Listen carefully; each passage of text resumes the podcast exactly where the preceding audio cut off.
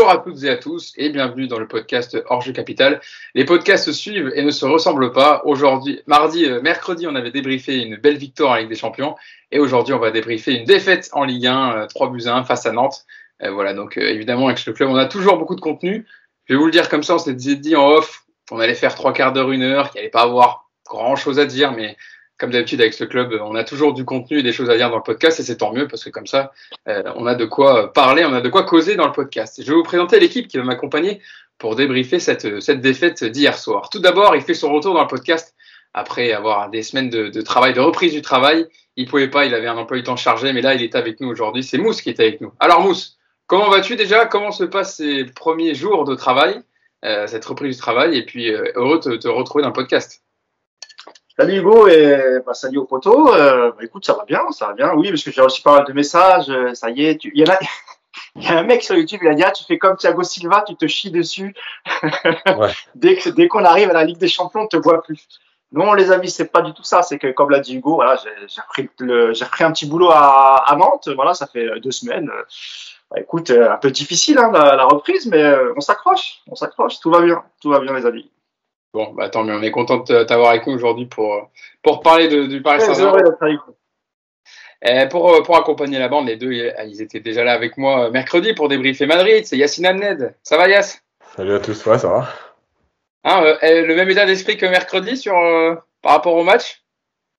Mais en fait, euh, oh, non, bah non, pas, pas, quand même pas. mais, ah, mais je, vais, je vais préciser ma pensée, pourquoi je dis ça après. Vas-y, je te laisse répondre.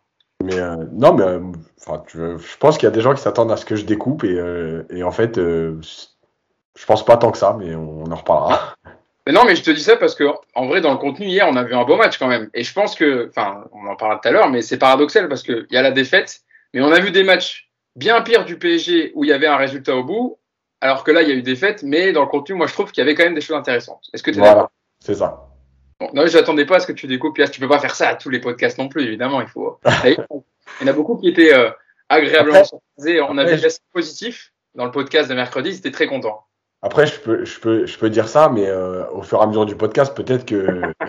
de toute façon, les gens ils voient au fur et à mesure. Des fois, Yacine, il est comme ça au début en jeu, puis après, quand il commence à baisser la tête comme ça, c'est pas bon signe. Il est en train de cogiter.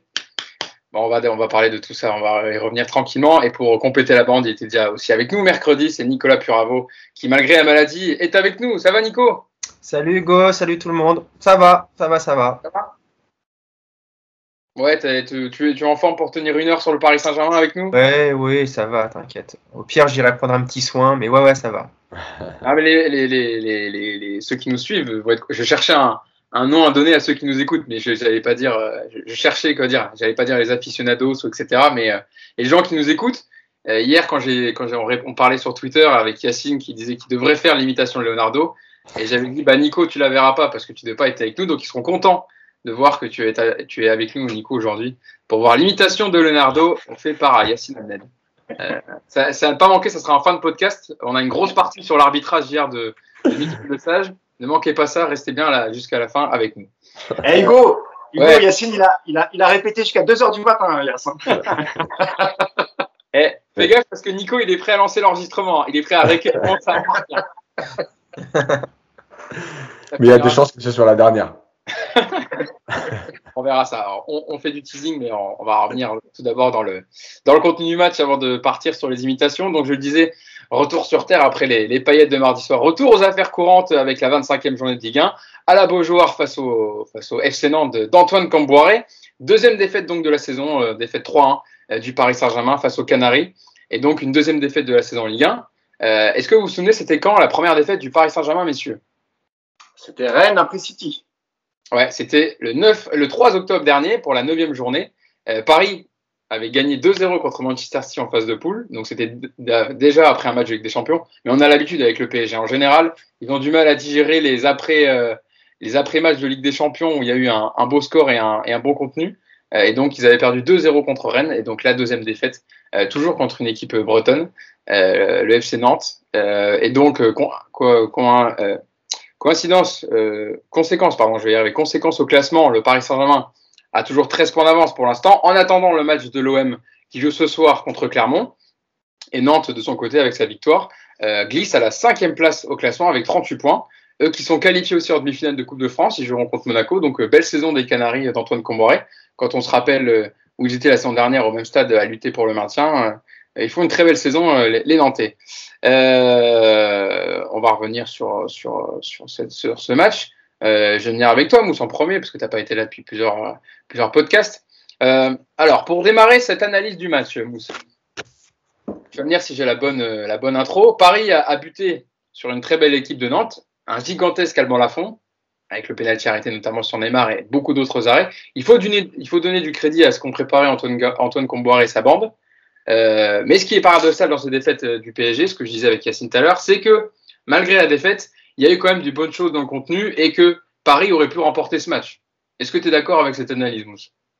Ah oui, je suis tout à fait d'accord. Bah, D'ailleurs, Yacine le, répète souvent, et même quand on gagne, euh, toujours regarder d'abord le contenu et après le résultat. Donc, euh, même dans la défaite, il faut, il faut garder ça. Et, et, c'est vrai que Paris, alors, euh, euh es suite à un match de, Ligue des Champions, et avec un peu d'émotion, et ce but à la dernière minute de, Kylian Mbappé. Donc, évidemment, c'est toujours euh, un peu délicat les matchs euh, d'après Ligue des Champions. Il faut, il faut se remettre dedans, il faut se remettre dans le, pain quotidien. Et puis là, c'était face à une, très très bonne équipe de de Nantes. Pochettino avait décidé de faire tourner. Bon, ça c'est pas c'est pas choquant après un match de, Ligue des Champions. Puis il faut aussi concerner les joueurs que tu as sur le sur le banc et notamment euh, quelqu'un comme euh, comme Wijnaldum, même si euh, concernant Wijnaldum, je pense que bah, ça fait un bout de temps qu'il a pas joué. Il manque peut-être un peu de rythme et il est tombé sur une équipe de de Nantes qui a mis euh, quand même pas mal de pas mal d'intensité, pas mal de, de, de pression. Donc moi, je suis content d'avoir vu un bon match de Ligue 1 au moins cette saison. On n'en a pas vu beaucoup. Là, c'était un très bon match de Ligue 1, honnêtement, malgré la défaite.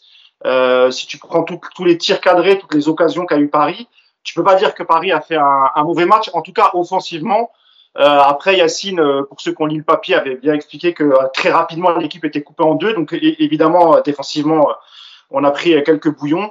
Et notamment le pauvre Thilo Kerrer, sur lesquels on avait tressé quelques louanges pour son début de saison, mais au poste de défenseur central, malheureusement, il a été remis à droite et ça a été, ça a été un peu compliqué pour lui hier soir, beaucoup compliqué même.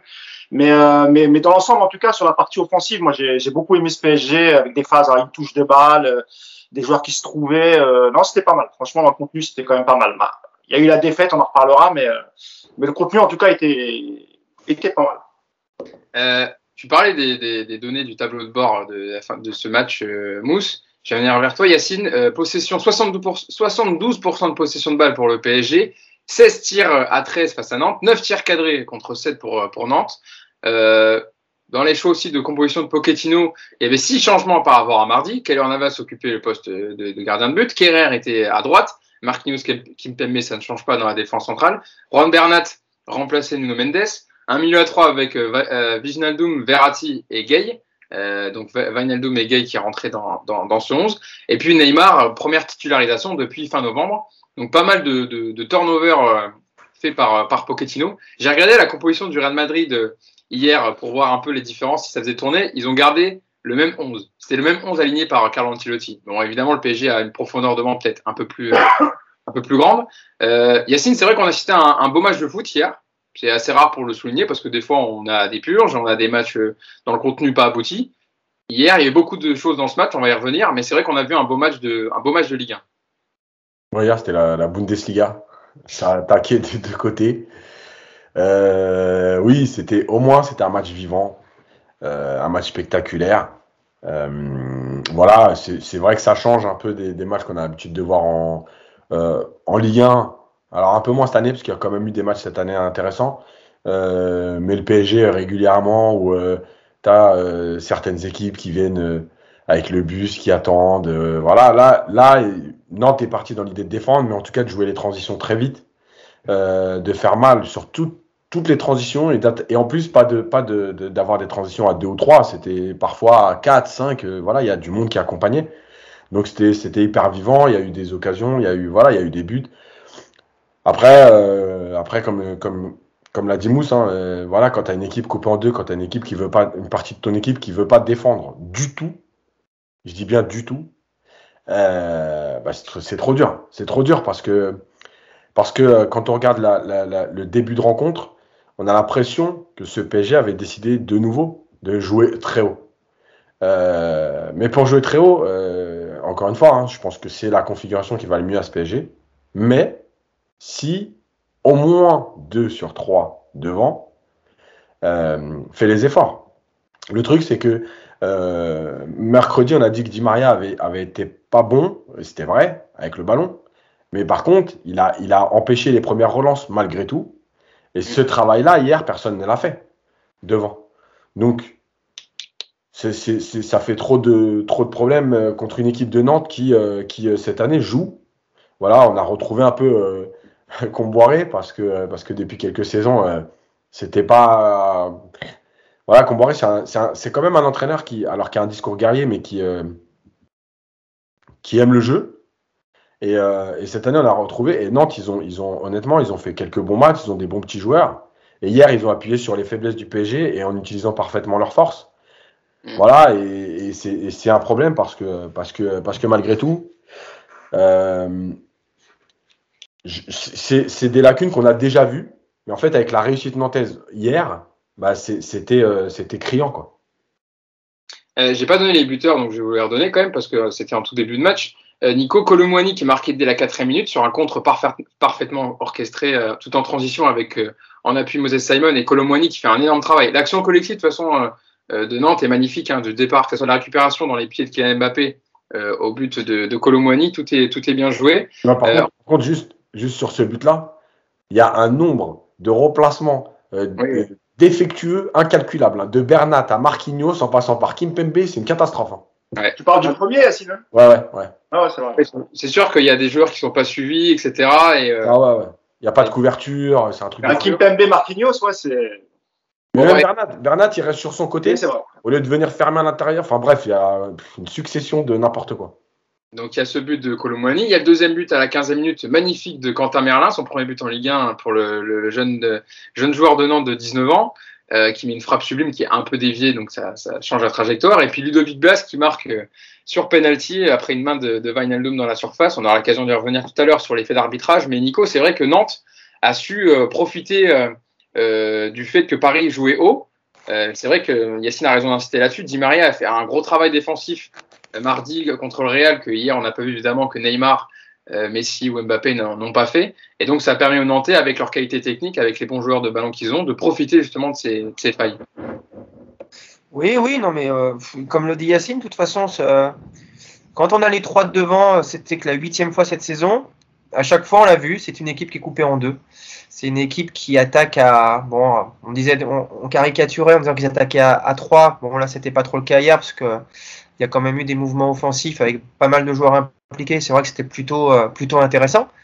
Mais le bénéfice que ça t'apporte par rapport aux difficultés que ça engendre, moi je pense pas que ce soit quelque chose de, viable, en tout cas dans cette configuration tactique-là. Euh, tu ne peux pas effectivement, même contre Nantes, même en Ligue 1, euh, avoir une équipe qui défend à, à, à 7. Alors on va, on va taper sur les latéraux, on va taper sur Kerrer qui a effectivement pris le bouillon, mais tu as une défense qui est exposée, notamment dans les couloirs. Donc c'est très compliqué de défendre quand tu as euh, trois mecs devant qui te regardent et qui, euh, et qui ne font pas les 15, 20 ou 25 mètres qui sont nécessaires quand tu es en train de descendre, de reculer. Donc, euh, il faut exercer un énorme contre-pressing et c'est pas non plus le cas avec ces trois-là. Donc, à l'arrivée, euh, défensivement, je pense que c'est un, c'est une configuration tactique qui n'a absolument aucun avenir dans les gros matchs. Parce que déjà ça ne marche pas dans les petits, euh, sans manquer de respect à Nantes, je, ne vois pas comment cette configuration tactique-là, on peut se dire que euh, ça peut fonctionner dans des gros matchs. Alors, on va nous dire, ouais, mais dans les gros matchs, euh, Neymar fera les efforts et puis Mbappé aussi. Mais donc, tu vois quand même que ce système est très, très bancal que tu vas pas avoir naturellement un équilibre qui est quand même nécessaire quand ça va devenir plus difficile. Et, euh, et, et donc voilà. Après, euh, moi j'ai quand même du mal à trouver que c'est un bon match du PSG malgré tout ça, parce que quand tu concèdes autant d'actions et que tu peux, honnêtement, hier le PSG peut prendre 5 buts, il n'y a rien à dire. Euh, voilà. Donc à partir du moment où tu peux prendre 4-5 buts dans un match, je vois pas comment on peut dire que c'est bien, qu'il y a des choses positives, parce que pour moi c'est quand même la clé. Et euh, non, pour moi c'est un très très mauvais match du PSG euh, au bout du compte. D'accord. Ah, ils, peuvent, ils, peuvent, en mettre 7 ou 8 Paris aussi. Hein. Ouais, mais bon. Si ça dans l'autre sens. Tu vois. Parce que est-ce que est-ce que euh, Mousse que pointe Nico du doigt, euh, est-ce que c'est pas aussi dû au fait que le milieu de terrain avait changé par rapport à celui de mardi? Alors je vais pas dire que Paredes a fait un match stratosphérique contre le Real, c'est pas le cas, mais Danilo avait été très intéressant dans cette couverture. Alors bien que voilà, on le dise quand il fait des, des, mauvais matchs, mais en ce moment il est bon Danilo Pereira, mais euh, bon, Pochettino a fait tourner hier euh, pour redonner aussi du temps de jeu à des joueurs comme Wijnaldum qui en avaient pas depuis un certain temps. Mais hier il n'a pas été bon Wijnaldum, que ce soit dans le repli défensif ou dans l'apport offensif. Euh, Gay aussi a eu énormément de mal, euh, beaucoup de pertes de balles, de, ballons faciles à récupérer par les Nantais. Est-ce que aussi ça, a permis de créer ce déséquilibre au milieu de terrain et donc que l'équipe soit coupée en deux, Mousse? Ah, totalement, parce que les, deux milieux de terrain étaient, en difficulté hier soir, euh, après pour diverses raisons. Hein, euh, Gay, depuis son retour de la, de, de la CAD, n'a pas énormément joué. Van Aldoum, on sait qu'il revient de blessure, et pareil pour lui, il n'a pas eu beaucoup de, de, de, minutes de jeu ces derniers temps. Euh, il était déjà en difficulté, Vinaldoom, euh, avant, euh, avant sa blessure, même s'il y a eu un ou deux bons matchs et notamment le dernier en Ligue des Champions, il avait plutôt fait un, un bon match, mais on l'avait revu aussi en championnat et c'était toujours aussi aussi délicat. Donc après, moi, ça me dérange pas qu'il fasse tourner Pochettino parce que tu as un banc et puis comme je l'ai dit, il faut essayer de concerner un peu tous les joueurs. mais là, force est de constater qu'hier, en tout cas sur sur ces deux postes-là, le, le, milieu à trois, à part Verratti qui a encore été qui a encore été bon hier soir, euh, Gay et, et, et c'était beaucoup trop juste. Et d'ailleurs, Gay, euh, les qualités qu'on lui porte à chaque fois, on les a pas vues hier, euh, notamment dans, dans, la récupération, dans l'agressivité. Et puis Wijnaldum, comme d'habitude, comme beaucoup de matchs cette saison, il, il errait sur le terrain, on ne sait pas trop à quoi il sert. Et donc évidemment que pour filer un petit coup de main à Verratti, euh, c'était un peu plus un peu plus compliqué, ouais. Donc ouais, sur le milieu, alors peut-être c'est peut-être une erreur de Pochettino. Il fallait peut-être enchaîner comme le comme le Real avec euh, parce que tu joues maintenant une fois par semaine et, et que tu as besoin d'enchaîner euh, les matchs. Après, euh, est-ce qu'on peut lui en vouloir d'avoir voulu d'avoir fait tourner Moi, je veux pas mettre ça sur le compte de, de Pochettino parce qu'encore une fois, il faut il faut donner du temps de jeu à, à ces joueurs-là pour pas complètement les perdre jusqu'à jusqu'à la fin de saison. Oui, puis surtout pour t'appuyer, Mousse, l'année dernière au même stade Paris euh, n'était pas premier de Ligue 1, euh, courait après, euh, après Lille, n'était pas voilà, alors que là Paris a 13 points d'avance, donc ça aide aussi. Exactement. Continuer à faire tourner dans ses choix. Yacine, si clairement fait un exploit, on reste à, à 13 points devant, donc, voilà. Attendant le match de Marseille ce soir, peut-être qu'ils reviendront à, à, 10 points. Nico, tu le veux, tu moi, je, moi, je suis pas d'accord, hein, Mousse, avec toi quand tu dis que au mois de février, fin février, maintenant Pochettino doit concerner tout le monde.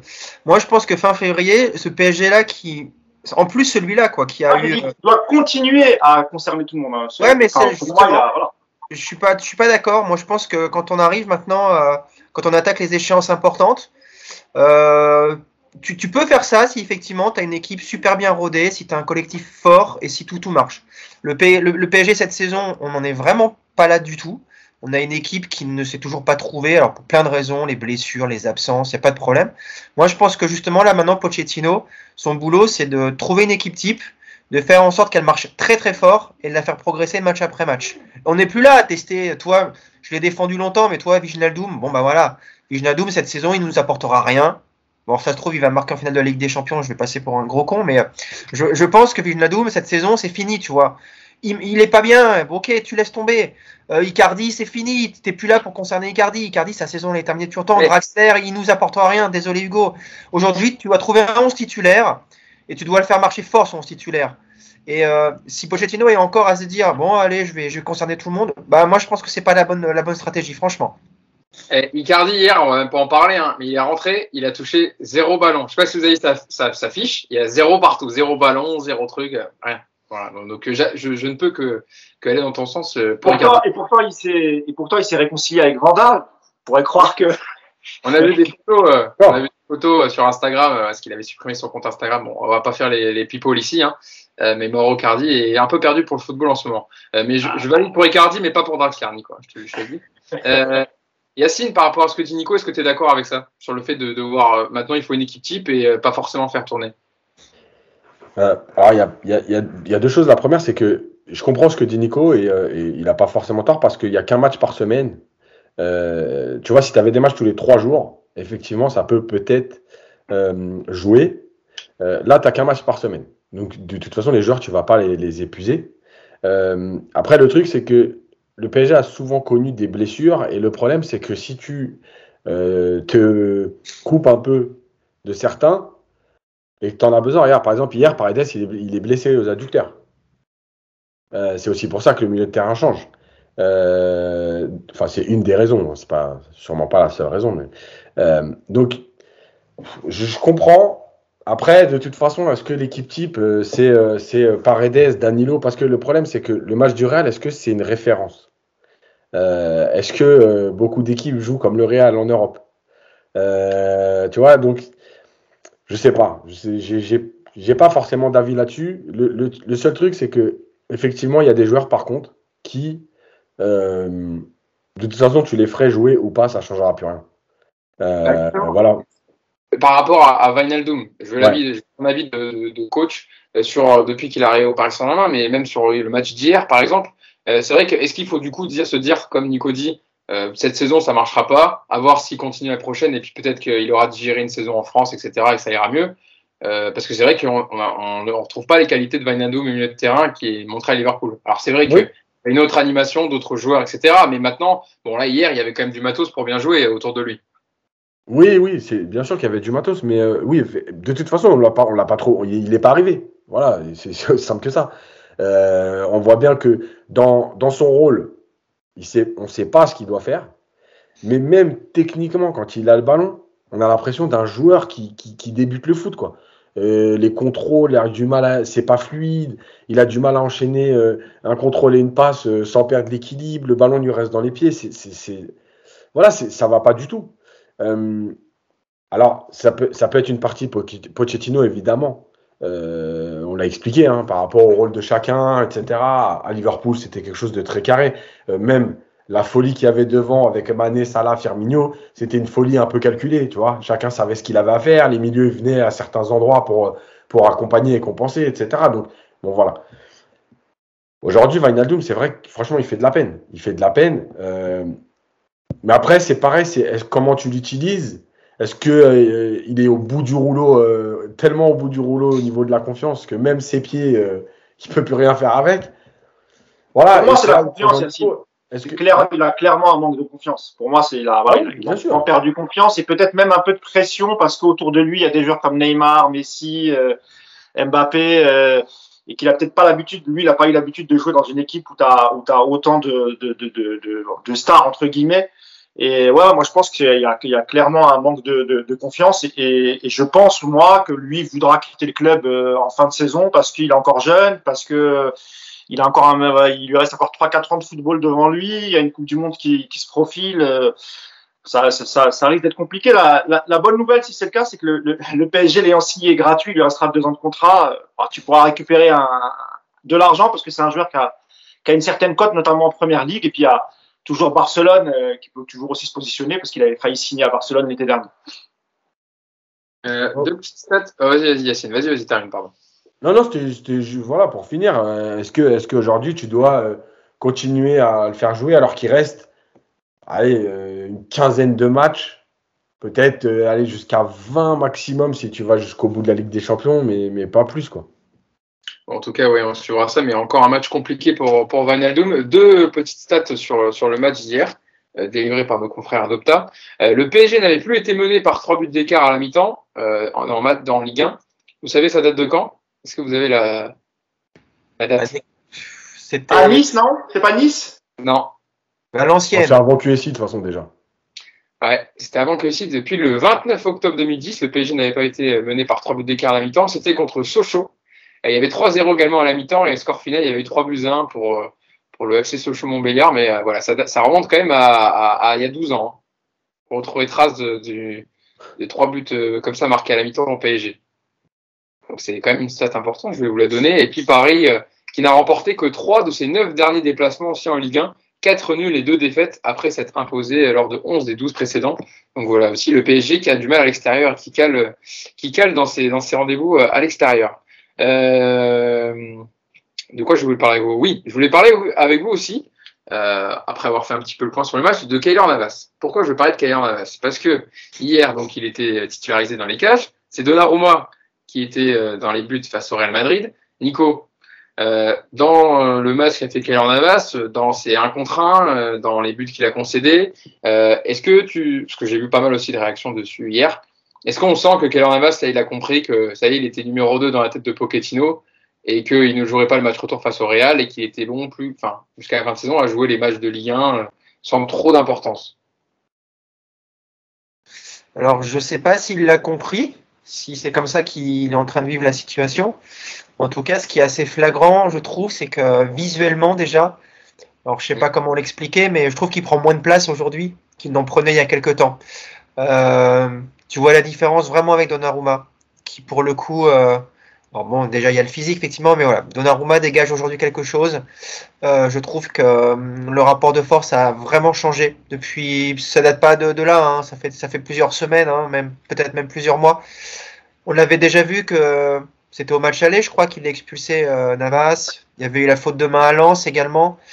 Il a une saison plus difficile. Donnarumma, lui, n'a pas fait d'erreur. Et puis surtout, euh, même si les buts qu'il prend hier de Navas, tu peux pas grand, enfin voilà, c'est le penalty, c'est bon, il n'y a pas grand chose à dire. La frappe, euh, elle vient de nulle part. Et puis le premier but, bon, c'est pas non plus une erreur de Navas, mais tu sens qu'il est plus en, il est plus en condition pour faire l'arrêt que tu n'attends pas. Alors que Donnarumma, lui, il le fait. Je pense à Brest notamment, où Donnarumma fait un arrêt monstrueux. Euh, Voilà, c'est, ça a clairement changé.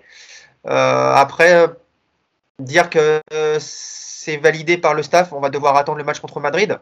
Mais aujourd'hui, je suis Pochettino et si je, si je suis la logique sportive et euh, de ce que je vois, en tout cas de ce que nous on voit, évidemment que je mets Donnarumma titulaire euh, à Madrid dans, dans 15 jours parce que parce que voilà, le rapport de force a changé. Puis je te dis, c'est surtout visuellement. Moi, je trouve que voilà, je trouve que Navas est devenu plus petit visuellement, quoi. Voilà, je trouve que c'est devenu un gardien ordinaire là où il ne l'était pas l'an dernier et là où Donnarumma surtout ne l'est pas du tout, quoi. Il y a, pour moi, il y a, plus de débat. Mais après, je suis, je suis pas très objectif parce que pour moi, il n'y avait pas non plus de débat euh, au mois de septembre, quoi. Pour moi, Donnarumma aurait dû être, euh, enfin, était le, numéro un incontestable dès son arrivée. Par rapport à ce qu'a fait Navas, je comprends qu'il y a eu cette situation toute la saison, mais euh, la même chose, tu vois, comme je te disais qu'il fallait maintenant aller choisir l'équipe type et arrêter de faire les, les de trop tourner. Je pense que pour le bien du PSG, il faudrait que Donnarumma maintenant prenne la place dans, dans le but du PSG jusqu'à la fin de la saison. Mousse, toi, je sais que tu étais plutôt d'avis d'avoir, enfin, cette alternance, et que, enfin, que tu aimes bien Keylor Navas et que, et que c'était pas forcément décidé comme Nico, lui, dans, ta, dans ta tête, que c'était Donnarumma qui devait s'imposer et jouer tous les matchs euh, à son arrivée l'été dernier, avec un statut de meilleur joueur de l'Euro et après avoir remporté l'Euro avec l'Italie. Euh, Est-ce que toi aussi, tu sens euh, euh, visuellement et dans l'attitude, dans ce qu'il dégage, que Keylor Navas n'est plus autant euh, en confiance, ou en tout cas peut-être, je sais pas, je vais pas dire désiré, parce que tous les joueurs euh, veulent jouer évidemment. Il n'y a pas de, on boycotte Keylor Navas et on l'aide pas euh, sur les situations défensives, mais euh, on le sent moins, euh, avec moins d'aura, on va dire, peut-être un peu moins d'aura. Ouais, c'est, c'est, c'est clair, comme l'a dit Nico, c'est, c'est même visible. Après, je pense que c'est, c'est, c'est- je sais pas si c'est une question de confiance, je pense qu'il il, il vit plus mal la concurrence euh, que, que Donnarumma. Je pense que c'est, c'est, c'est surtout ça. que- parce qu'il sent, parce sent que Pochettino a une préférence, je pense.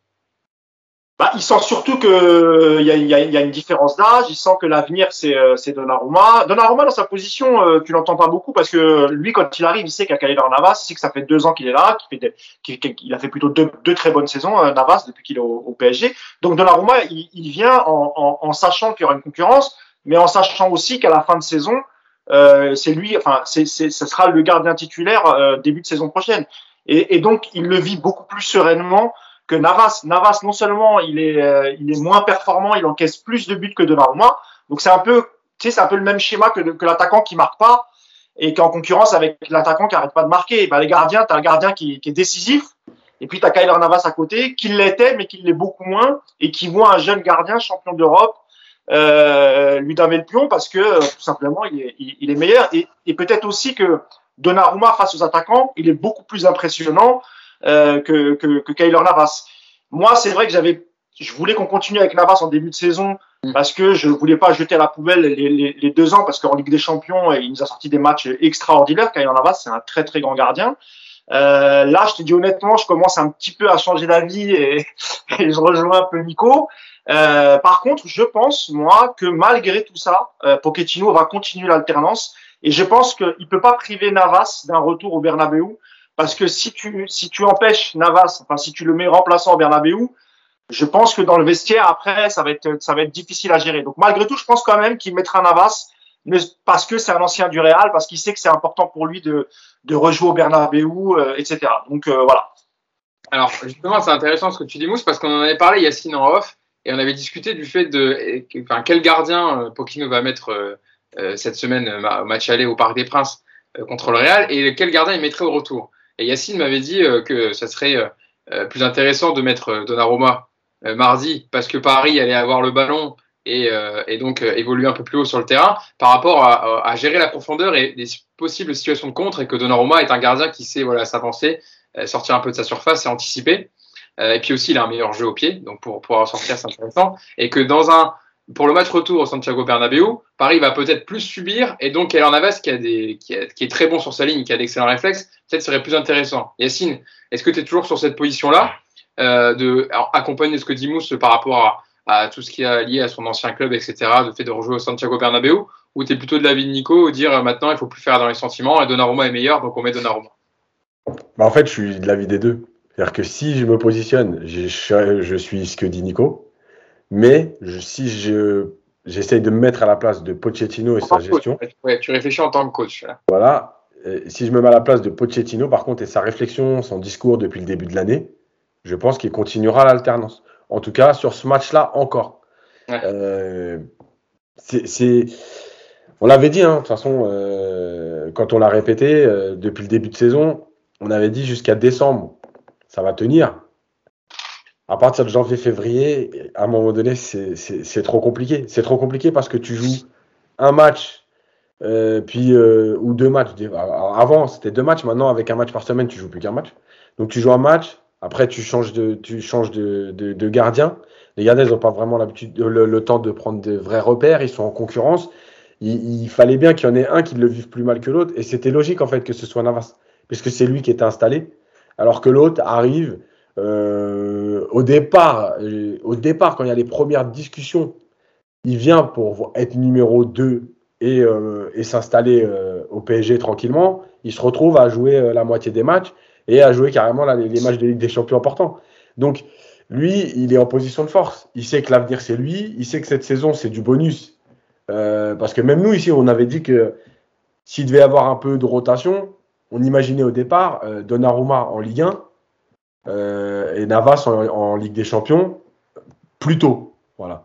Euh, bah, à l'arrivée, pour l'instant, Donnarumma, il a, un match d'avance sur Navas, en tout cas en Ligue des Champions, depuis, depuis mardi. Donc voilà, et effectivement, Donnarumma, il correspond plus au, gardien du, football moderne par son jeu au pied.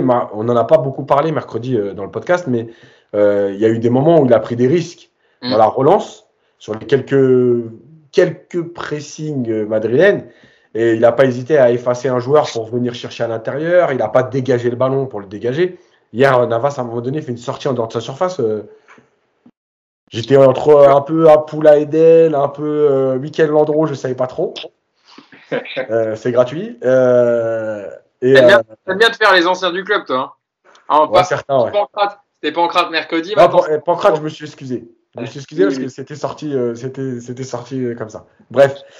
Euh, donc voilà, donc ouais, on voit que il, il, il, vit mal. Tu vois, par exemple, quand il avait pris le but à Lens, hmm. on avait hésité à dire est-ce que il est pas fébrile, mais est-ce que la concurrence le gêne? Bon, ah derrière, ça a été. Mais finalement, on se rend compte que sur la durée, oui, oui, je pense que la concurrence, lui, il a vu mal. Surtout qu'en plus, on voit les, différentes déclarations qu'a donné Donnarumma depuis qu'il est arrivé au PSG. À chaque fois, il insiste bien sur le fait on m'a dit que je jouerais numéro 1. Je sais que, au bout du compte, euh, au fur et à mesure du temps qui passe, je vais m'imposer en tant que numéro 1. Donc, lui, avec ces déclarations-là, Navas, il est pas fou, il le sait que Donnarumma, euh, on lui a dit tu seras numéro 1 et que donc Navas va partir euh, bientôt. Mousse, oui. Oui, juste un, un dernier mot. Est-ce que Pochettino peut se passer aussi de Navas au euh, pour ce huitième de, de, de, finale retour. Euh, Navas connaît très très bien l'effectif. Si tu as par exemple une, si tu un zéro pour Madrid, tu as les prolongations euh, pour les tirs au but, bah, peut-être que, que Navas, qui connaît très très bien, que ce soit Benzema et, tout le reste de l'équipe.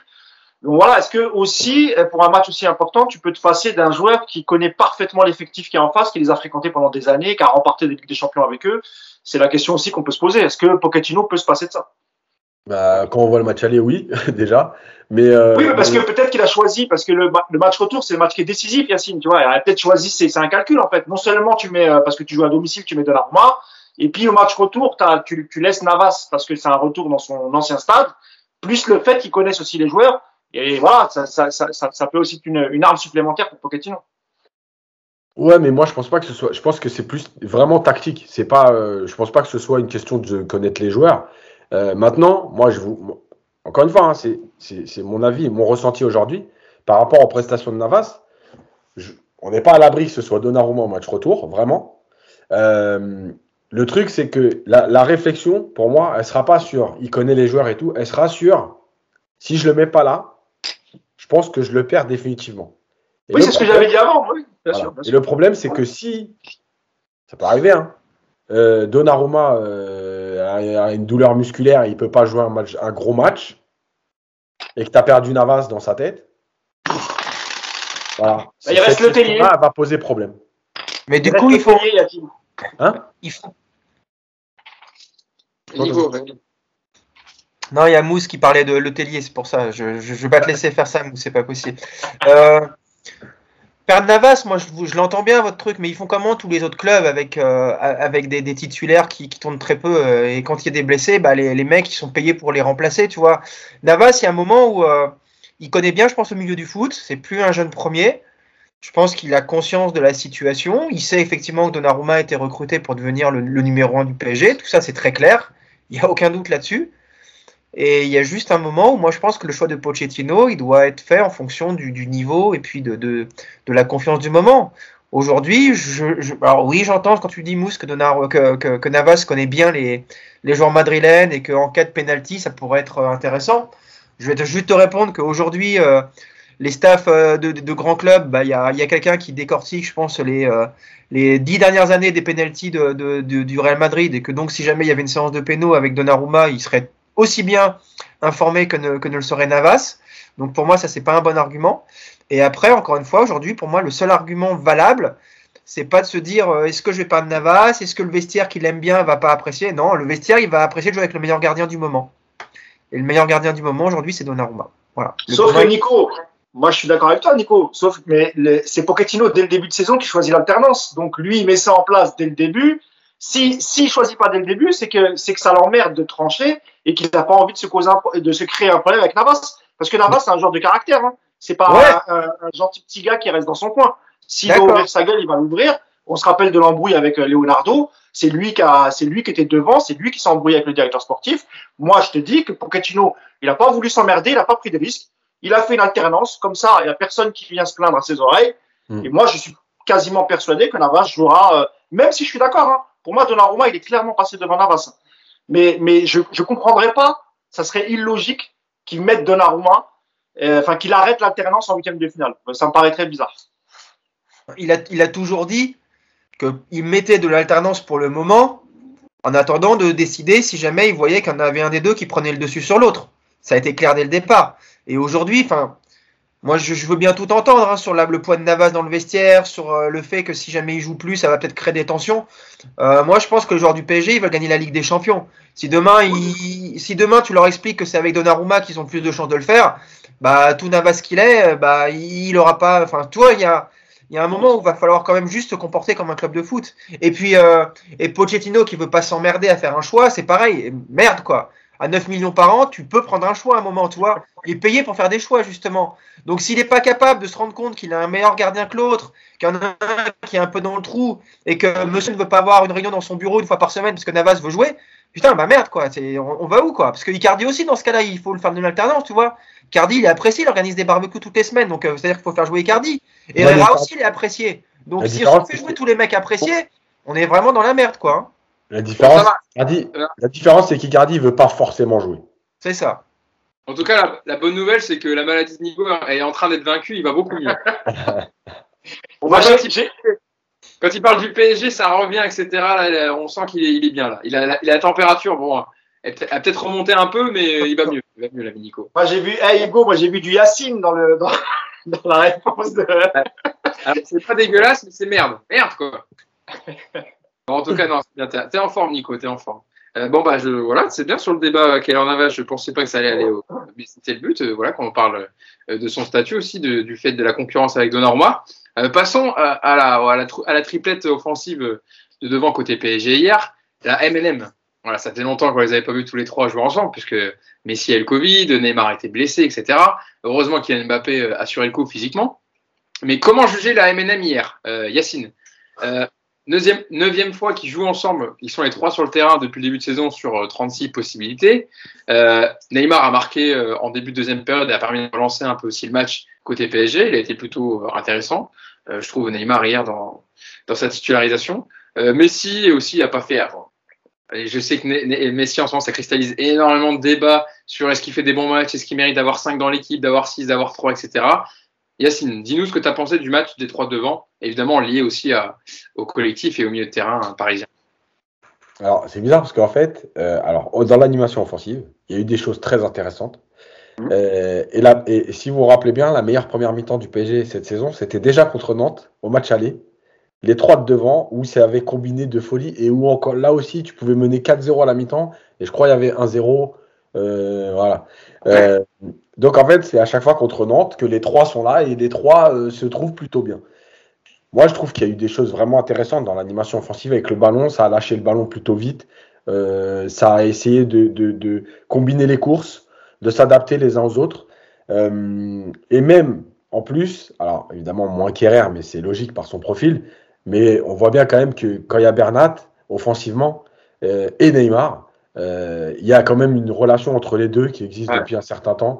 Euh, dès le premier ballon, tu vois que voilà, Bernat, il sent, tu as l'impression que Neymar, il a senti, il sait que Bernat va le faire, il le sent, il le voit même pas, il met un ballon, l'autre il finit, enfin il se retrouve devant la fond. Donc il y a ça qui était hyper intéressant. Après, il y a évidemment le manque de repli défensif. Euh, euh, et, et, et, c'est un problème parce que en fait, tu peux pas jouer que quand tu as le ballon. Euh, on est quand même dans un, on n'est plus dans le football des années 80 où le numéro 10 il défend pas, il tacle pas, voilà, tranquille, c'est le capitaine, il tire les coups francs, les pénalties, et puis on lui donne le ballon, c'est l'organisateur, mais surtout il défend pas. Mais on n'est plus dans ce football là, donc c'est. Tu parles de Platini là? Oui, Platini, mais il y, en a, y en a eu plein. et, et donc à un moment donné, tu dois participer. Encore une fois, comme je le répète souvent, on ne leur demande pas de défendre comme des numéros 6. On ne leur demande pas de défendre, de tacler, etc. On leur demande au moins de se mettre en opposition pour gêner la première relance adverse et permettre à ton équipe de rester en place. Voilà. Mais ça, ils ne le font pas. Donc, oui, l'animation offensive, elle est bonne. Mais comme le football, c'est pas que ça, bah, bah, c'est un problème. Alors évidemment, en plus hier, tu y ajoutes le, manque d'efficacité. Parce que Lafont, il fait, il fait quelques beaux arrêts, mais il y a quand même des, des il y a quand même des situations où c'est eux qui lui donnent l'occasion de, de, de, faire l'arrêt. Euh, la frappe de Neymar, elle est plein axe. Euh, bon, le penalty. Ils ont quand même un 3 contre 1 à jouer face à Palois. Ils sont tout seuls. Hein. Il n'y a personne, il n'y a pas de défenseur. Il n'y a que Lafont qui sort. Ouais. Euh, il lui tire dessus. Euh, t'as euh, euh Mbappé quand il frappe au-dessus. T'as euh, le penalty. Bon. Ah, ça va, on va reparler du penalty parce que c'est vrai que quand Neymar il le met, il le tire, il les tire tellement bien, c'est magnifique. Mais quand il le loupe, tu passes pour un con quand même, hein, parce que la frappe, elle va, elle est toute lente à deux à l'heure et au final, là, la fond a bien joué le coup. Oui, c'est clair. Donc, voilà, écoute, il y a, y, a, y, a, y a, quelque chose quand même quand il y a les trois offensivement, il se passe quelque chose. Maintenant, tu peux pas compter que là-dessus. Euh, d'ailleurs, euh, euh, comme par hasard, ce matin, les journaux espagnols, ils s'en sont donnés à cœur joie pour dire qu'il y a la place, pour dire que cette équipe, elle peut se faire ouvrir, etc., que c'est une leçon pour Ancelotti. Donc voilà, tu donnes encore des, éléments pour te, pour te raconter cette fameuse fausse histoire de remontada de merde. donc voilà, à un moment donné, euh, c'est pas possible de jouer comme ça. Et la dernière chose, sur le, fameux débat Messi, les, les, mecs, ils te disent est-ce que si c'est un autre joueur qui fait ce match-là, on trouve que c'est un bon match? Les gars, juste une chose. Quand vous dites ça, c'est la pire défense que vous pouvez faire. Ça, veut, dire que vous considérez que Messi, c'est Herrera, quoi. Est-ce que si c'est Herrera qui fait ce match-là, on dit que c'est un bon match? Mais c'est une blague ou quoi, cette défense? Mais évidemment que Messi, il a trop de déchets. Et encore hier, il y a beaucoup de déchets, même si il crée un peu plus d'occasions que, sur les derniers matchs. Et il fait la passe. il fait hier, euh, en fait, euh, Yacine, c'est qu'il a Messi. sa quatrième passe décisive avec Paris en Ligue 1 en 2022, plus que tout autre joueur dans les cinq grands championnats cette année. Ben voilà alors. Et alors, comment vous pouvez critiquer le génie du football, l'extraterrestre? Attends, il a les plus, les plus belles stats de 2022. J'ai fait exprès évidemment de noter cette stat parce que je savais que ça allait faire agir. Mais voilà, Mousse, l'idée n'est pas de dire que Messi a été nul à chier ou a été euh, magnifique, excellent, mais de jouer son match correctement. Et euh, hier, il a, créé, il a créé des situations, il a, il a eu il a eu des occasions. Euh, mais à l'image des trois devant, ils ont buté aussi sur, sur une défense nantaise et sur un très très bon Alban Lafont qui a, sorti parade. Alors Nico apparemment n'est pas d'accord. Je pense qu'il va dire que c'est les frappes qui sont pas terribles plutôt que les arrêts qui sont bons. Mais je te laisserai dire moi si je viendrai te voir après Nico. Euh, sur le sur le trio offensif. Sur le trio offensif. Parce que c'est vrai que c'est que la neuvième fois qu'on les met ensemble. Donc pour les juger aussi, il faut un peu de continuité. Donc euh, c'est aussi ça faut aussi prendre en compte dans le, dans le, dans l'analyse. Non, moi, je, je, je, concernant Messi, en tout cas, je l'ai trouvé un peu mieux hier, un peu mieux. Euh, dans, dans, dans, les intentions de jeu, c'est toujours, euh, voilà, il joue simplement, euh, il joue en une touche de balle. Donc, évidemment, il y a encore beaucoup de, beaucoup de déchets techniques, beaucoup de pertes de balles, ça c'est vrai. Mais dans sa relation avec euh, Neymar et Mbappé, je trouve que c'est quand même beaucoup mieux, euh, notamment avec Neymar. J'ai vu deux trois mouvements qui étaient, qui étaient très intéressants. Euh, après, bon, bah, sur la, sur la partie défensive, bah, c'est le Messi, euh, voilà, c'est le Messi du Barça, c'est le Messi du début de saison du, du PSG. Là-dessus, euh, je pense qu'il changera, je pense qu'il changera jamais. Euh, Mbappé, moi, je l'ai trouvé, euh, ouais, j'ai trouvé comme d'habitude, quoi.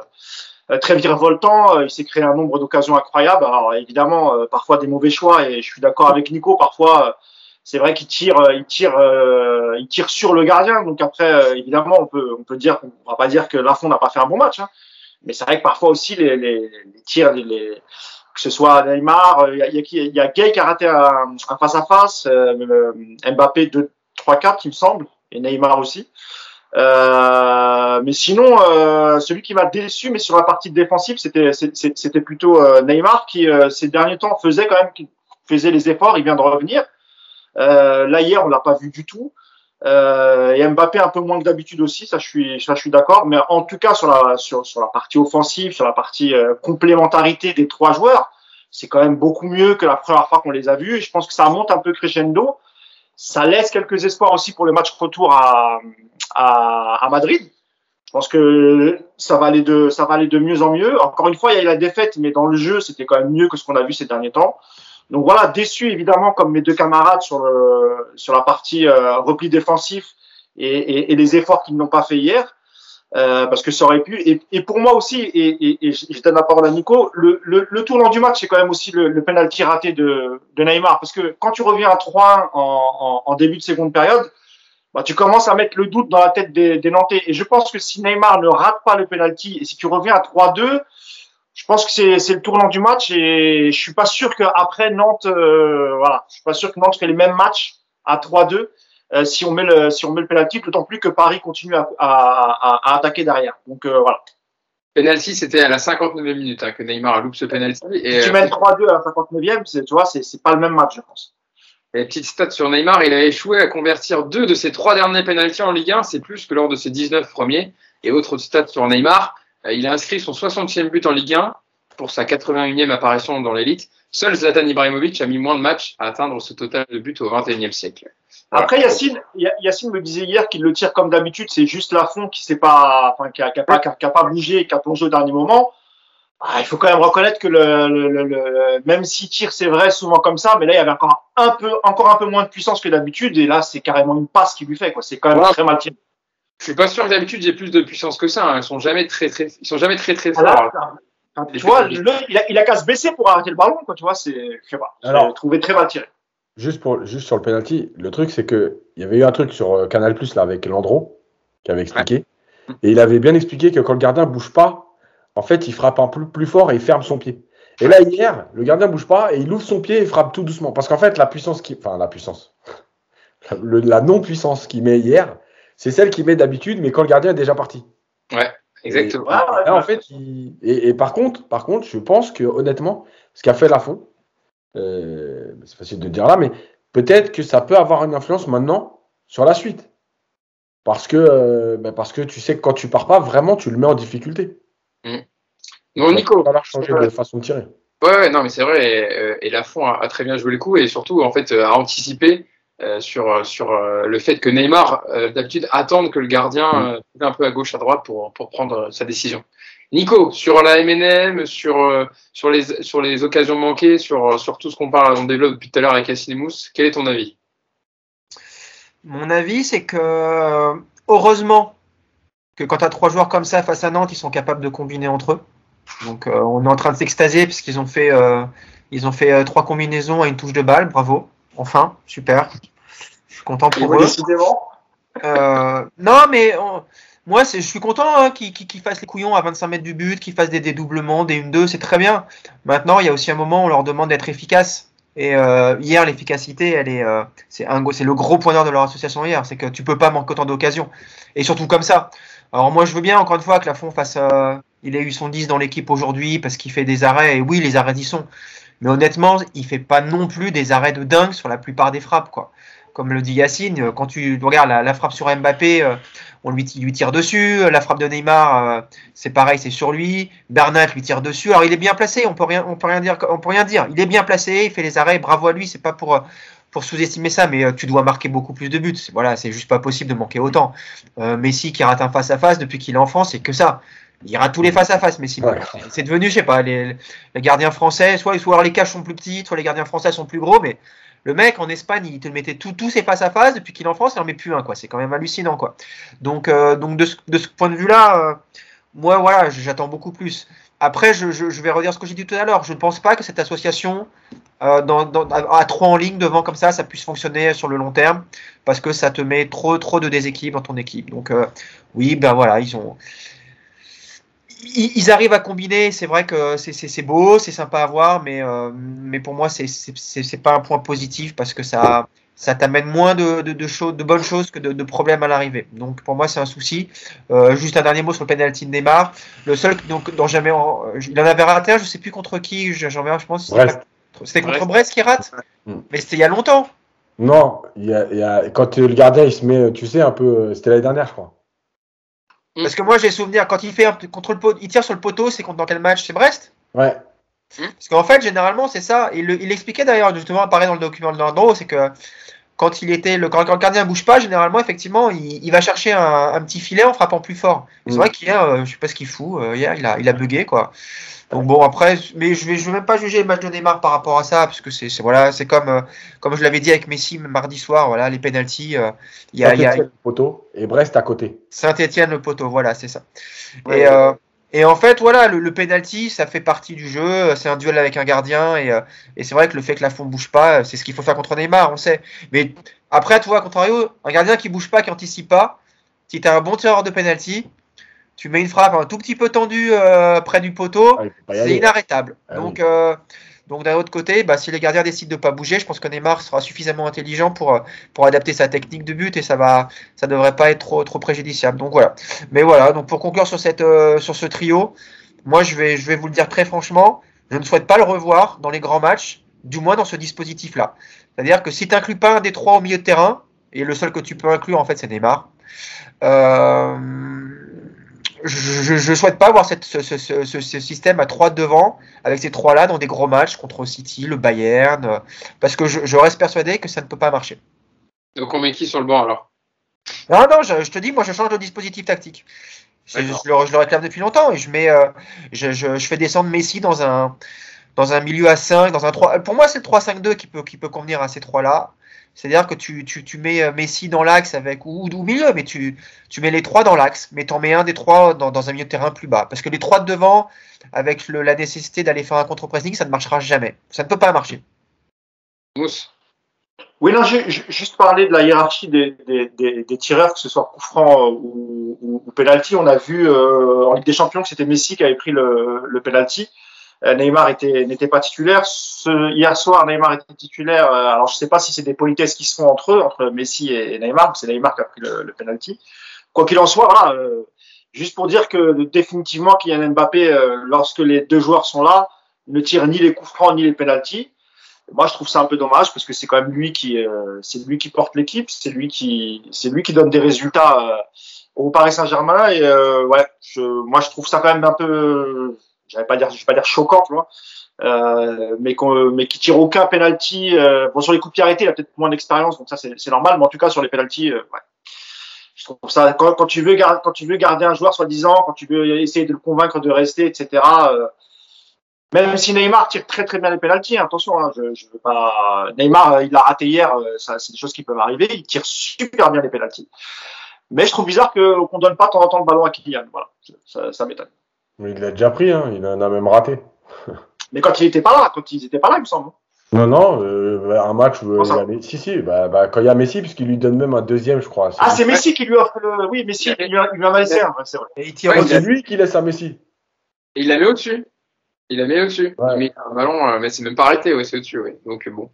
Non, mais je pense que, enfin, je quel comprends. match, hein J'ai peu- j'ai plus le match en tête, mais euh, C'est un match où le PSG euh, mène largement et Mbappé tente le, dou- le doublé en fin de match. Il tire au-dessus dans, dans les arrêts de jeu, je crois. Vraiment Ouais. la dernière minute. euh. Ouais. Mais je Ouais. suis pas d'accord, Mousse. Le meilleur tireur de penalty, c'est Neymar. Ouais. C'est lui qui tire les mais j'ai dit, j'ai- que Neymar a Voilà. très très bon Après, les coups de pied arrêtés, Mais je m'étonne que, que, Et les coups pas arrêtés. Je suis désolé, les coups de pied arrêtés, c'est pareil. Enfin, je sais que c'est très tendance aujourd'hui dans le football de dire euh, je prends des responsabilités, je tire les coups de pied arrêtés. Euh, T'as besoin d'un Mbappé qui tire un corner ou d'un Mbappé dans la surface qui peut te marquer un but? C'est quoi le plus important en fait? Tu vois, c'est- quoi le, le délire aussi avec ça? En plus, déjà, un, il les tire mal, les coups de pied arrêtés. Quand même le dire. Non, mais ça, je l'ai dit, hein, je suis revenu dessus. hein. J'ai Voilà. dit que pour les coups de franc, c'était normal. Non, il n'a si a pas l'expérience des deux autres. Sur les Mais pénalties, je trouve ça un peu si on veut pousser trop plus loin. Tu veux savoir qui doit tirer les, les, les, les coups francs euh, excentrés aujourd'hui pour faire des centres C'est Nuno Mendes. Moi, je te le dis, c'est lui. C'est lui qui tire les mieux les coups de pied arrêtés. C'est plus Di Maria avec ses corners rentrants où il nous casse les couilles une fois sur deux, il essaie de marquer un but. C'est Nuno Mendes dans ce cas-là. Non, mais toi, il faut pousser le show au bout. C'est pareil. Voilà, maintenant, ils vont se battre pour savoir qui doit tirer tous les coups de pied arrêtés. On non, en est, on en est là, quoi. Les mecs, Je voulais pas, je, je- je voulais pas t'énerver, Nico, je te. Ah, non, après Di Maria, il, est- il aime bien nous faire sa spéciale. Il l'a tenté encore hier, euh, corner rentrant. Vous avez vu, elle a failli rentrer, hein. Heureusement il qu'il en a a mis un. Ah, Il l'a mis une fois à Nîmes. J'ai mis un c'est sûr, il l'a mis à Nîmes une fois. Donc maintenant, à chaque fois, il tente. On remarquera quand même qu'un Nico malade est un Nico très très chaud. Ah, mais faut pas le titiller, euh, Nicolas. Hein. Ah, et on, va, on va te foutre en quarantaine. On va te remettre une dose de Covid, hein, parce que, on n'a pas parlé d'arbitrage encore. ah, justement, Nico, tu fais une très belle passe décisive. Parce Attends, laisse-moi te dire, puisque c'est l'arbitrage, juste un mot sur Pochettino malgré tout. Juste un euh, Pochettino, il est comme les joueurs. Il, est, il a le mode Ligue des Champions et le mode Ligue 1, j'en ai rien à foutre. Vous regarderez quand même malgré tout qu'à chaque fois en Ligue des Champions, ça ressemble à des matchs qui sont plutôt préparés. On peut prendre l'histoire du Barça l'année dernière, euh, même le Bayern était dominé, mais il y a, des idées. En Ligue 1, tu as l'impression qu'il met l'équipe, c'est en gros aller, jouer, aller faire un match. Euh, on se revoit dans 90 minutes, j'en ai rien à foutre de ce qui va se passer. Son attitude, c'est pas la même. La préparation des matchs, c'est pas la même. Euh, et encore une fois, hein, on a bien différencié aujourd'hui le contenu et le résultat. Dans le contenu, il y a eu des choses bien offensivement. L'animation défensive, elle a été horrible. Mais lui, il en a rien à foutre de la Ligue 1. Je vous dis, euh, quand tu vois son attitude entre mardi et là, voilà. Donc, il faut pas s'étonner non plus que les joueurs, bah, quand ils arrivent en Ligue 1, ils ont rien à foutre. Quand la causerie doit durer 2 minutes euh, en Ligue 1 et 20 minutes en Ligue des Champions, je pense que le message, il est clair. Les mecs, ils doivent arriver sur le terrain en disant, OK, ouais, c'est cool, allez, aujourd'hui, on fait un foot. Bon, ça, on en- on n'en sait rien si la causerie dure deux minutes. Non, mais c'est un exemple. c'est un- Non, quand je dis ça, c'est l'exemple que, tu vois. Oui. C'est si, voilà, que, en gros, il, il concerne moins les joueurs, tu veux dire, euh, mais aussi parce que aussi peut-être qu'ils ont déjà acquis une certaine avance, qui fait qu'ils sont un peu plus, euh, euh, je vais pas dire euh, détente, c'est parce que c'est pas, c'est pas le mot, ils sont professionnels, ils doivent jouer tous les matchs euh, à fond, mais euh, Mais il devrait. ouais. ouais, ils devraient. Non, mais alors, pour le coup, hier, c'est que la deuxième défaite en Ligue 1, évidemment, je, on, a, on les a fait les résumés, il y a eu des matchs dégueulasses où ils ont été nuls dans le contenu, ils ont réussi à prendre des points. On parlait tout à l'heure, notamment contre Lens, où il y a l'égalisation en fin de match d'Akimi, on ne sait pas d'où elle vient. Mmh. Euh, la, la victoire contre Metz, pareil dans le temps additionnel, où Paris a été horrible. Hier, ils perdent. Mais, euh, mais bon, voilà, dans le contenu, en tout cas, c'est- et c'est quand même que la, dé- que, que la deuxième défaite en Ligue 1 cette saison. mais, mais hier, Hugo, là où tu, effectivement, là où tu peux critiquer Pochettino, c'est que tu vois clairement que ce genre de match, il l'aborde en se disant, sur le talent, ça suffit largement. Ça se voit dans les comportements. Regarde, au bout de- le, le- le premier contre Nantais, au bout de 4 minutes, euh, tu vois pas ça avec une équipe concernée. Ouais. Euh, on en a parlé, le, alors effectivement, le repli défensif. euh, Marquinhos, je sais pas, je sais pas ce qu'il fait. Il part à gauche, il part à droite. Ouais. Bernat, il- on lui a Ouais. dit, tu prends ta ligne, donc euh, il est collé à sa ligne. C'est vrai que non, mais c'est vrai que ce premier but, il est horrible, mais c'est surtout le, le- le bloc. C'est dingue d'être aussi, euh, aussi complètement désarticulé au bout de 4 minutes de jeu. Et ça, c'est que clairement, en fait, tu, tu prends pas.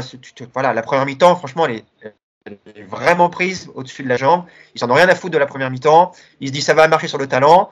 Sauf qu'en face, tu as une équipe qui joue bien les coups, qui a 100% de réussite sur ses actions.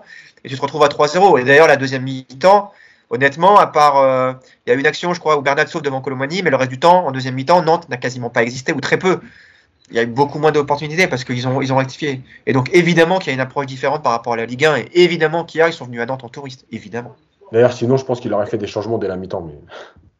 Et d'ailleurs, heureusement que Marquinhos est là parce que, ok, sur le premier but, etc., il a du mal sur le repli, mais il a sauvé quand même plusieurs fois quelques coups, notamment d'ailleurs, il, il, y avait plus que des 1 contre 1 face à Moses Simons ou quelques situations où il est tout seul. Et heureusement qu'il était là encore Marquinhos. Enfin, euh, sinon, le corps aurait été encore plus. Euh, de toute façon, si, si tu prends pas ce match à la légère et que tu le prépares vraiment comme tu as préparé Madrid, tu identifies rapidement que euh, le côté gauche avec Simon, ce sera un, gros danger. Et tu mets pas Kerrer systématiquement en un contre un pendant 45 minutes. Déjà, rien que ça. Parce que Kerrer, encore une fois, on lui tape dessus, mais il a été complètement exposé. Et euh, donc voilà, évidemment que ce match-là, il n'est pas préparé. C'est vrai que c'est, comme, le dit Yacine, c'est vrai que c'est quand tu prends 3, quand tu es le PSG, tu prends 3-0 à la mi-temps, c'est quand même curieux. N'importe quel coach, normalement, tu fais quand même des changements à la mi-temps. Tu dis, c'est pas possible. Tu es le PSG, euh, tu peux pas laisser comme ça. Et tu laisses quand même, tu, tu, tu laisses Kerrer à, ce poste alors qu'il y a Kimi qui, qui, qui, est frais, hein, qui, qui, qui, peut jouer. Donc ça aussi, c'est vrai que c'est surprenant pour, euh, pour un club comme le PSG. Ouais. Ah non, mais il veut pas avoir de problème, euh, Pochettino. Il veut pas bah. choisir. Il faut pas faire de choix. Il va mettre une pièce, Nico. Hein. Il va pas, non, mais il va pas sortir un mec. S'il sort un mec à la mi-temps, après, le mec, il va, il va bouder. Donc, il peut pas sortir un mec. Logique. Passons à notre, à notre dernière partie du, du podcast sur l'arbitrage. Alors, vous voyez, euh, vous, suivez nos podcasts à longueur de semaine, on fait jamais euh, des focus arbitrage, etc. On n'est pas du genre à, relever, etc. quand il y a des, des, failles ou autres. On en parle un petit peu, mais légèrement. Là, quand même, alors je vais déjà le rappeler pour euh, ceux qui nous écoutent, pour pas qu'il y ait d'imbroglio. Les Nantais ont mérité leur victoire. Les faits d'arbitrage dont on va parler n'expliquent pas la défaite. Mais on peut reconnaître que la victoire est méritée des Canaries et dire que l'arbitrage a été mauvais. Vous êtes tous d'accord avec moi, les gars? Attention, il l'a dit, Leonardo. Leonardo vous l'a dit. Tout de suite, il est ah, dit. Ah, c'est l'heure de l'imitation. Attention. trop tôt, c'est trop tôt. C'est trop tôt. Ah, trop tôt, trop tôt. Attends. Qu'est-ce qu'il a dit? Alors, tu, je te demanderai après, alors, parce que sinon. Tu... après, ouais. Alors, je vais déjà vous, vous détailler, etc. Pourquoi on va parler d'arbitrage de, euh, pour cette dernière partie du podcast. L'arbitre de la rencontre hier, c'était Michael Lesage.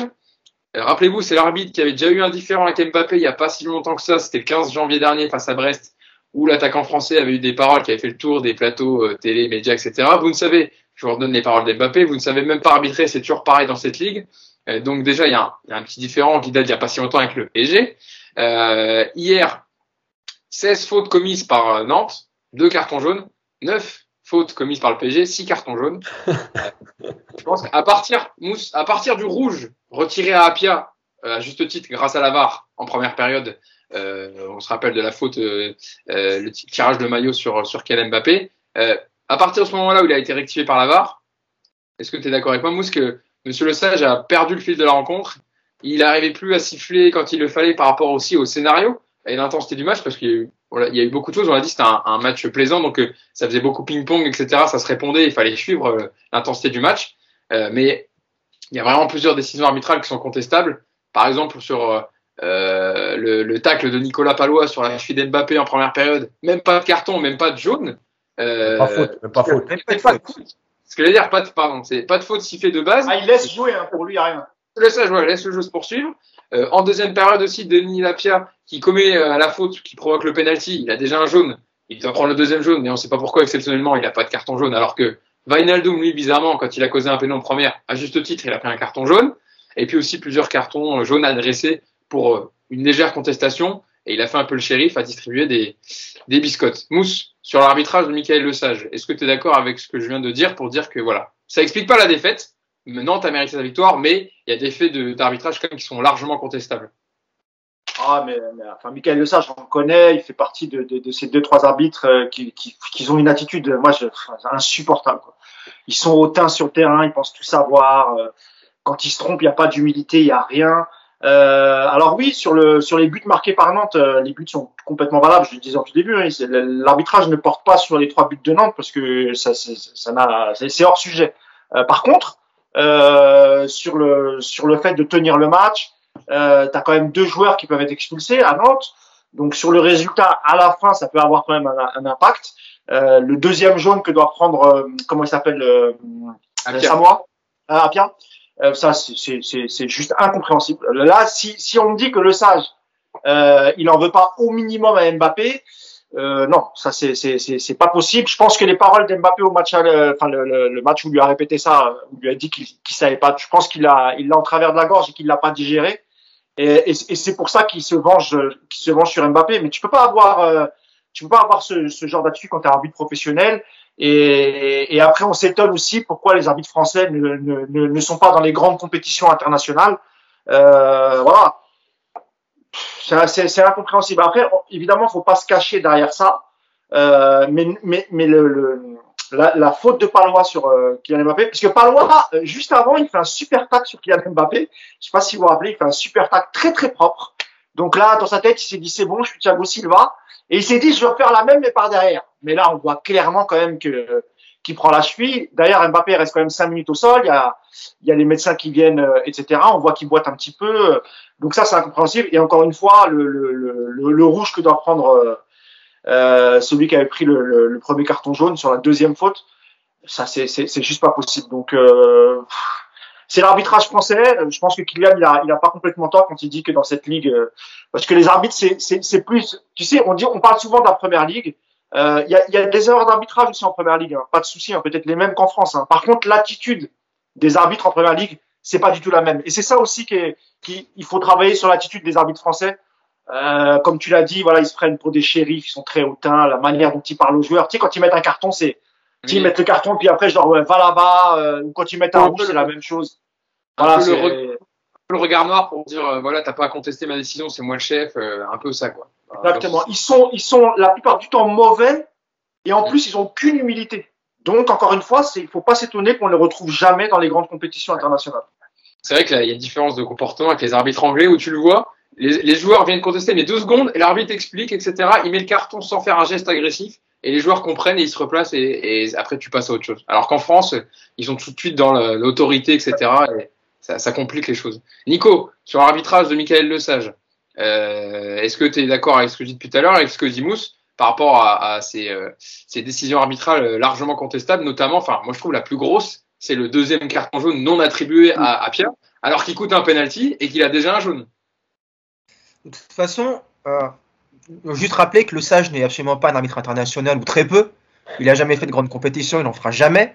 Euh, je crois qu'il n'a jamais arbitré en Ligue des Champions non plus à vérifier. Hein. Peut-être que je me trompe, hein, mais il, il, il, me semble que son. Je crois qu'il y a, y Turpin euh, sur. Euh, il doit y avoir un deuxième, mais pas lui. Pas lui, pas le Concernant le stage, je crois que son fait d'armes, c'est d'avoir arbitré des Ouzbeks et des, Azerbaïdj... des, des, des Azéris en Ligue Europa, je crois que c'est son plus grand match. Donc à vérifier, mais il me semble que c'est déjà un arbitre qui n'est pas bien noté. Donc ensuite, effectivement, euh, moi, ce qui me révolte dans son match, et euh, on, passe quand on parle de l'arbitrage, qu'on est supporter du PSG, c'est souvent euh, les, jours de défaite, mais le PSG, PSG avait gagné le match hier 5-4, le discours ce serait le même. Le sage hier, c'est juste, mais c'est, je vais même pas dire que c'est scandaleux parce que moi ça m'a fait rire tellement c'était trop, c'était énorme. Et il n'y a pas d'ailleurs que contre le PSG, le carton rouge qui met d'abord euh, au Nantais sur le, qui, qui ensuite qui va retirer, mais tu vois à quel point déjà il est dépassé le pauvre. Parce que sortir le carton rouge sur cette faute-là, quand tu as justement Palois qui en coupe, enfin, ça n'a aucun sens. Il était dépassé hier. Il n'a. Je ne sais pas s'il a voulu se payer euh, le PSG par rapport aux déclarations de Mbappé en, en janvier contre Brest. J'ose croire que non, parce que ce quand, sont quand même des. Je l'ai rappelé parce que ça pouvait jouer quand même. T'es d'accord? Ah, Si c'est le cas, c'est encore plus grave. Donc moi, je vais, je vais être naïf et je vais juste croire qu'il est juste nul, pas malhonnête. Donc voilà, je, je vous le dis, cet arbitre, cet arbitre il est nul. Voilà, il est nul. Effectivement, que le, le de Palois est ultra dangereux que éventuellement tu décides que ce soit pas rouge parce que c'est encore en début de match, allez, si tu veux, je comprends pas, mais si tu veux, mais au moins il y a faute. Euh, le Nantais, effectivement, qui doit prendre un rouge, le deuxième, il est évident que Apia doit pas finir ce match. Et puis, tu as plein de trucs derrière qui énervent les joueurs. Alors, toi, Verratti, moi, je pense que je suis arbitre, il me rend dingue aussi, il est tout le temps là à gueuler. Donc, je suis d'accord qu'à un bon moment, tu dois t'énerver et que tu, dois avoir ce, cette attraction. Mais il y a tellement de, de choses qui sont. Mais tu, mets un carton jaune à Neymar qui tape dans le ballon parce qu'il est énervé tu lui mets un carton jaune pour ça. et puis t'en mets pas euh, 20 minutes après à Colomoni qui fait exactement la même chose. Donc elle est où la cohérence? Évidemment que tout ça, ça, crée de la frustration chez les joueurs. Évidemment que ça ne fait qu'énerver. Et puis on en a déjà parlé, et si je vais terminer là-dessus, parce qu'en fait, j'ai même pas trop envie de m'attarder sur, sur l'arbitre. Quand tu viens avec cette espèce d'attitude, avec la main devant la poche pour dire toi vas-y dis un mot, je vais te mettre un carton, que tu brandis ton carton comme si tu étais en train de lever la main parce que tu as envie de mettre une claque à un môme, évidemment que cette attitude-là elle est pitoyable, et évidemment que ça crée pas un climat, un climat sain sur le terrain. Tu vas regarder des arbitres en Angleterre où ils viennent, ils prennent le joueur à part, ils discutent, après, ils lui montrent juste le carton jaune normalement devant les yeux, pas en le brandissant comme si c'était un sabre laser. Voilà, non mais, mais oui, mais tu vois, et tu vois même dans ses yeux que l'autre, il, prend du plaisir, quoi. Je te promets, je pense qu'il a eu un orgasme dans sa, soirée, le sage. Il est rentré à l'hôtel, il devait être mais comme un dingue, quoi. Il a dû appeler sa femme en disant putain, je, waouh chérie, je me suis éclaté, quoi. Donc voilà, tant mieux pour lui s'il a pris du plaisir. Je pense qu'il a, à cause de lui, je pense que ce match aurait vraiment pu dégénérer. Je pensais que les Parisiens allaient perdre encore plus le, le, leur nerf en deuxième mi-temps. Finalement, ça n'a pas été le cas. Et par contre, quand on dit que Nantes a mérité sa victoire et que le Sage n'a absolument pas influencé le résultat, mais évidemment que si, il a influencé le résultat. Nantes à 10 à la 35e minute et Nantes à 10 à l'heure de jeu, à 9 à l'heure de jeu, c'est pas du tout le même match. Donc, que Nantes ait fait un bon match, oui. Nantes n'a pas volé ses buts, oui. Maintenant que l'arbitre n'ait pas eu une influence directe sur le résultat du match, ah non, on peut pas dire ça. Évidemment que le Sage a une influence très importante sur le match. Euh, Yacine, euh, avant de te lancer dessus, je vais donner les déclarations de Marco Verratti et ensuite de Leonardo, et tu me feras ton imitation. Euh, je, t'embête. Non, mais c'est vrai parce que il y a eu des réactions directement euh, assez euh, virulentes, mais bon, à juste titre, sur, les faits, sur ces faits d'arbitrage dont on parle depuis tout à l'heure. Je vous donne la déclaration de Marco Verratti au micro d'Olivier de, de, Talaron sur Canal+. Comment c'est possible que nous, on prenne 10 jaunes? Bon, ils en ont pris 6, mais euh, comment c'est possible que nous, on prenne 10 jaunes et on peut même pas parler avec l'arbitre, on ne peut rien faire L'arbitre, quand on vient lui parler, il dit qu'on peut parler, et là, on ne pouvait pas parler du tout sur le penalty, comment c'est possible de ne pas donner un deuxième jaune? On s'est fait chier dessus. Voilà, ce sont ces termes. Je, n'exagère rien. Et Leonardo également, qu'on n'avait pas entendu depuis longtemps, hein, est sorti du silence hier pour euh, venir défendre euh, l'institution PSG, monter au front pour donc relever ses erreurs d'arbitrage, euh, au micro de Canal toujours. C'était un match difficile pour nous. Après un match de Ligue des Champions, on savait qu'on était pas battre. Depuis le début, c'était un match dans la force. On a pris deux buts et c'est mérité. Après, tous les choix étaient contre nous et tu risques d'avoir des joueurs out, blessés. Il annonce une minute de temps additionnel et le penalty arrive quatre minutes après, en fin de première période. Je pense qu'il a eu, il y a eu une envie de siffler contre nous, de ce que tu disais un peu, Nico. Euh, la faute sur Mbappé, l'arbitre ne siffle même pas. Tu risques d'avoir des joueurs trois mois dehors sur une blessure. Il donne rouge à Apia, mais ce ne doit pas être un rouge. En début de match, il dit que la VAR ne marche pas et sur cette action, il remarche pour lui retirer. Après, Apia concède penalty, il ne donne pas de jaune alors ça dû rouge. Euh, tu cherches à contrôler le match, à protéger l'équilibre d'un match, euh, alors que le match n'était plus du tout contrôlé. Pour nous, comme pour Nantes, c'était complètement sans contrôle. Donc voilà, à dénoncer Leonardo. Yacine, sur tout ça. Bah, de toute façon, moi je l'ai tuté hier sur le sage. Mais moi, je, je, je suis pas naïf comme Nico. Mais évidemment qu'il s'est payé le PG. Mais alors, il est, il est et malhonnête et incompétent. Voilà, il peut être les deux. Hein. Nico il a dit est-ce qu'il est nul ou est-ce qu'il est, ou est, qu'il est malhonnête? Mais il est les deux. Voilà, de toute façon, il est déjà nul en temps normal. Mais en plus, hier, il a été, il a été malhonnête parce qu'il s'est payé le PSG. C'est tout. Ah oui. Euh, quand tu vois euh, les, les, cartons, les fautes, les, les, et, et, et regarde, il y a plein d'actions. Kimpembe, il met un tacle qui est moins, moins dangereux que celui de Palois. Il y a eu faute. Et il est pas loin du jaune. Il lui explique que par derrière, etc. L'autre, il te met un tacle par derrière, par derrière, pas sur le côté, par derrière. Et il n'y a pas faute. Sur la cheville. Voilà. Il n'y a pas faute. Il n'y a même ouais. pas faute. Le truc, c'est quoi? Encore une fois, il y a plein de choses. La première chose, c'est que les arbitres, en fait, tant qu'il n'y a pas de blessure, ici, il, il, voilà, c'est pas grave. Mais en fait, le problème, c'est que là, comme, comme, comme euh, Mbappé retombe, mais tu sais qu'il peut se faire les croisés, mais c'est typique du, geste des croisés. Tu sautes un peu comme ça, ton genou à la réception, il part, et hop, saison terminée. Donc, déjà, ça, c'est un scandale. Ensuite, euh, sur le, les règles, le problème, c'est que le foot, c'est de l'interprétation. Euh, L'histoire du dernier défenseur, par exemple, elle n'existe pas. C'est euh, annihiler une occasion de but réelle. Qu'il y ait un, défenseur après toi ou pas, on s'en fout en fait. D'accord? Donc c'est de l'interprétation. Euh, sur le, crochet, sur le penalty, si tu es Déjà, pourquoi ça fait rouge? Mais parce qu'en fait, il élimine et Lafont et Apia. C'est-à-dire que quand il les a éliminés, le but, il est vide. Donc, c'est même pas qu'il doit pas y avoir jaune. C'est qu'il doit y avoir rouge direct. Et tu mets même pas le deuxième jaune. Donc, mais évidemment qu'il s'est payé le PSG. Voilà. Il y a un mois, il y a un mois pile, l'autre, il, il, il, lui parlait mal et, et, lui, et, et ses propos étaient repris partout. Il s'est payé le PSG. Voilà, c'est tout. Mais il ça, s'est senti, Yacine, il s'est senti humilié par les propos de Mbappé Voilà. il y a un mois qu'on Ouais. fait le tour de France, voire le tour d'Europe. Et, a- le gars a gardé ça en mémoire, évidemment. évidemment. évidemment. Et d'ailleurs, on peut quand même féliciter la Ligue, l'immense Ligue de football professionnel, d'avoir renommé un arbitre moins d'un mois, enfin à peine un mois plus tard, après ces incidents. Bon, après, je ne vais pas revenir sur les, les autres incidents ailleurs parce que ça ne concerne pas le PSG, mais bravo la Ligue. Voilà. Vous êtes, vous êtes au top. Ça ne change rien. On, allait, on, a, on a failli le perdre. Je sentais, je sentais que c'était en train de monter, qu'il voulait lâcher la parole. Il allait, Bon. s'est- il s'est débarrassé du ballon comme, euh, comme Danilo. Alors en fait, en fait, c'est Nico tellement été virulent, il a craché un peu. C'est Yacine qui a repris les microbes et c'est maintenant c'est Yacine qui, a, qui est contaminé euh, et qui est pas bien. Euh, bon, je pense qu'on a été un peu complet sur, sur l'arbitrage. Bon, Yacine la- le réclame quand même depuis hier. Je sais que tu es en train de boire un coup d'eau, mais il nous faudrait quand même une petite imitation de Leonardo quand même. Je ne vais, pas- Eh, je eh, vais pas pouvoir, je crois. hein? Je vais pas pouvoir, je crois. Bon bah tu nous la feras en off. Alors parce que je l'avais promis. Alors c'est vrai que là mais Le problème, le problème Bon, c'est que Leonardo, encore une fois, il vient pas au bon moment. Il vient après une défaite, parler de l'arbitrage. Euh, Ah, la pression non, c'est une catastrophe. Franchement, c'est une catastrophe. On l'attendait un peu avant, on l'attendait à d'autres moments. Tu viens ce soir-là, et encore une fois, tu passes pour une chialeuse parce que tu as perdu le match et tu t'es bien fait bouger malgré tout. Et tu viens parler de l'arbitrage.